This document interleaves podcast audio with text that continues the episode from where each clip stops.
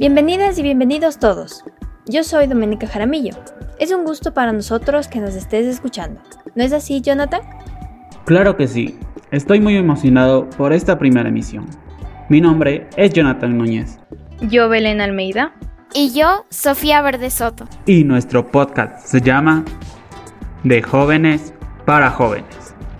En este espacio, nosotros los jóvenes locutores damos a conocer temas de interés social con el fin de informar y concientizar. El tema de hoy será el sexting. De seguro has escuchado alguna vez de él, pero ahora te lo explicaremos más a fondo. Así que quédate con nosotros, acomódate bien y aprendamos sobre este tema. Juntos los acompañaremos en esta emisión del sexting. Pero antes de adentrarnos en el tema como bombero sin agua, debemos saber un poco sobre la definición. El sexting se da cuando se envían mensajes, fotos o videos de contenido erótico y sexual personal a través del móvil mediante aplicaciones de mensajería instantánea, redes sociales, correos electrónicos u otro tipo de herramientas de comunicación. El riesgo está en que una vez enviados estos contenidos pueden ser utilizados de forma inadecuada por los demás. Para saber un poco más, tenemos a una psicóloga invitada, Paola Puertas. ¿Cómo afecta psicológica y emocionalmente el sexting a los jóvenes? Quiero comenzar dando una idea y es que el sexting en sí mismo no es negativo.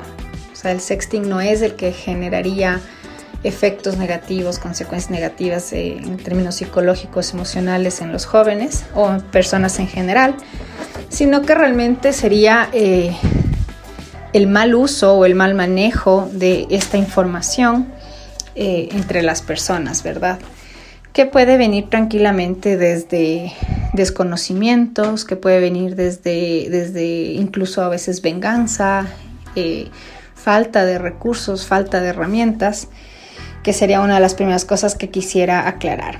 Pero entendiendo que los, los jóvenes también pueden eh, vivir la experiencia de recibir información que no quieren recibir o que no están listos para recibir.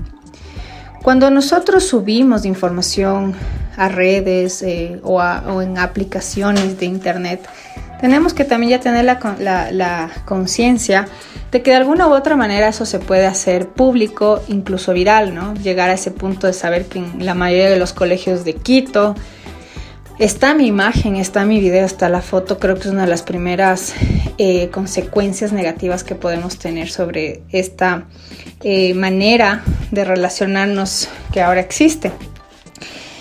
Pero sobre todo hay que entender por qué existe cada vez más como necesidad de los jóvenes de enviar esta información y pudiera ser analizable desde lugares como por ejemplo carencias emocionales, carencias familiares, esta, idea de no sentirme valorado, de no sentirme mirado, de no sentirme reconocido, primero en mi entorno primario, que sería mi familia, o en mis grupos de amistades, para que después yo tenga esta como necesidad de enviarlo.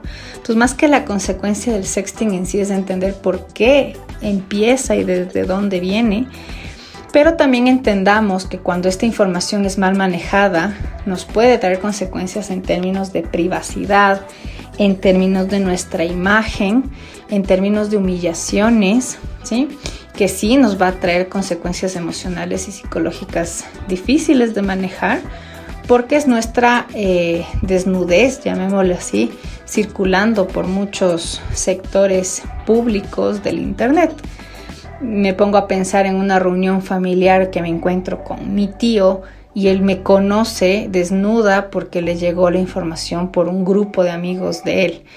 Entonces puede generar dificultades de relación y emocionales importantes. Pero como les decía, no es el sexting en sí, sino el qué se hace y cómo se lo hace, ¿no? A quién se envía, porque creo que es importante entender que envíes a quien envíes, tener esa confianza de que no la va a usar mal en algún punto de la vida, eh, es no entender que, que eso más bien es muy probable de que ocurra.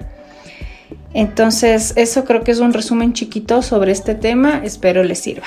Gracias. Y tenemos a Tatiana Núñez, nuestra segunda invitada como socióloga en el Ministerio de Salud. ¿Cuáles son las personas más vulnerables a sufrir de esta violencia y por qué? El sí mismo no es una forma de violencia y muchos, y muchos adolescentes lo han incorporado en su práctica y a su forma de relacionarse. El, problema es en que en muchos casos no son conscientes de que el sexting es una conducta que conlleva altos riesgos.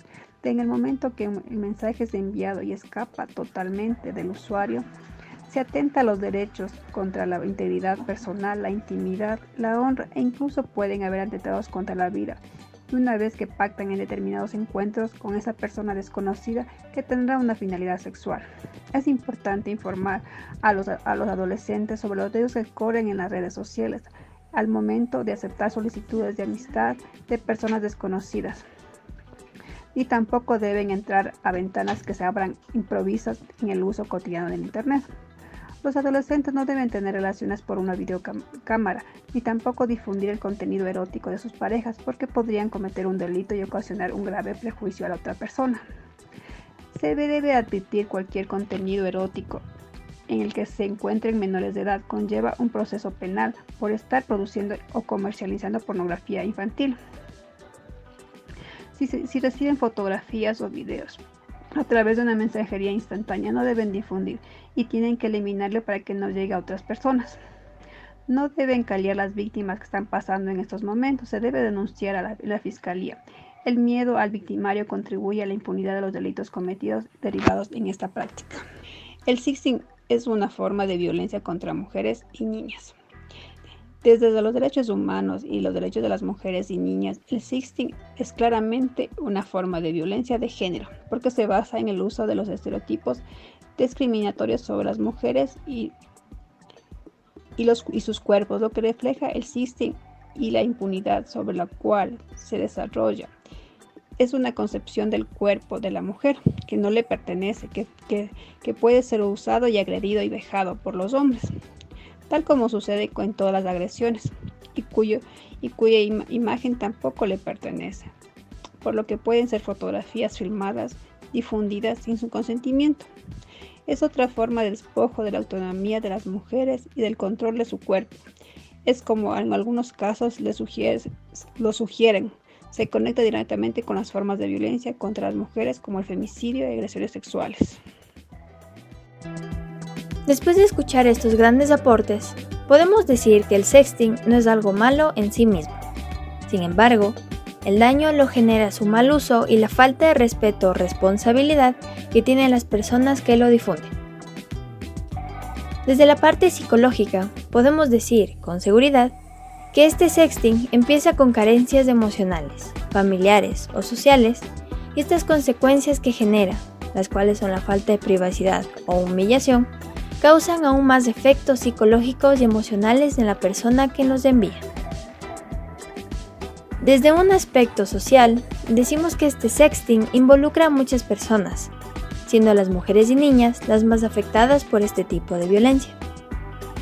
Por esta razón, es importante comunicar a los jóvenes que el uso de las redes sociales debe ser responsable y que no es un juego, ya que pueden tener el poder en sus manos de causar problemas emocionales, incluso familiares, a personas inocentes. Ahora vayan, dense una vuelta, coman algo y estén listos para la siguiente aventura con nosotros. Nos vemos en la próxima.